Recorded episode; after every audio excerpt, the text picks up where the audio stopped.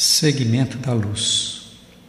O fio condutor que consegue transformar a triste escuridão existencial das pessoas em alegria da luz é Jesus Cristo.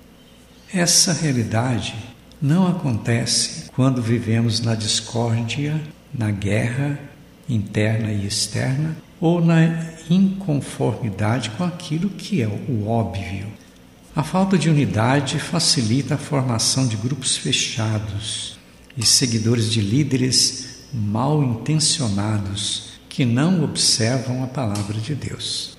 Não é fácil deixar os próprios pensamentos e critérios, os conceitos enraizados numa formação mal conduzida.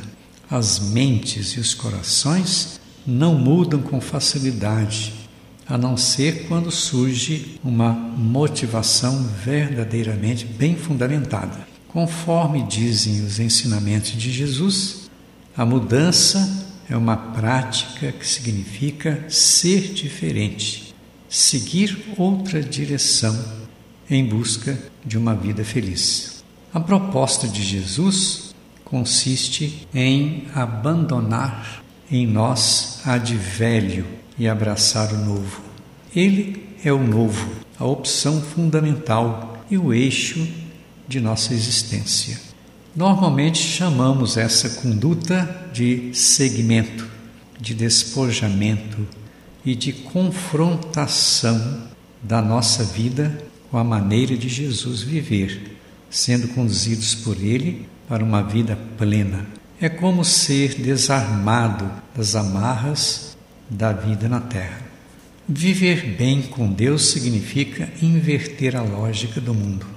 É desafio entender o indicativo bíblico ao dizer que os últimos serão os primeiros e os primeiros serão os últimos. A mente capitalista não leva em conta esse trocadilho, porque não faz parte de sua filosofia de vida.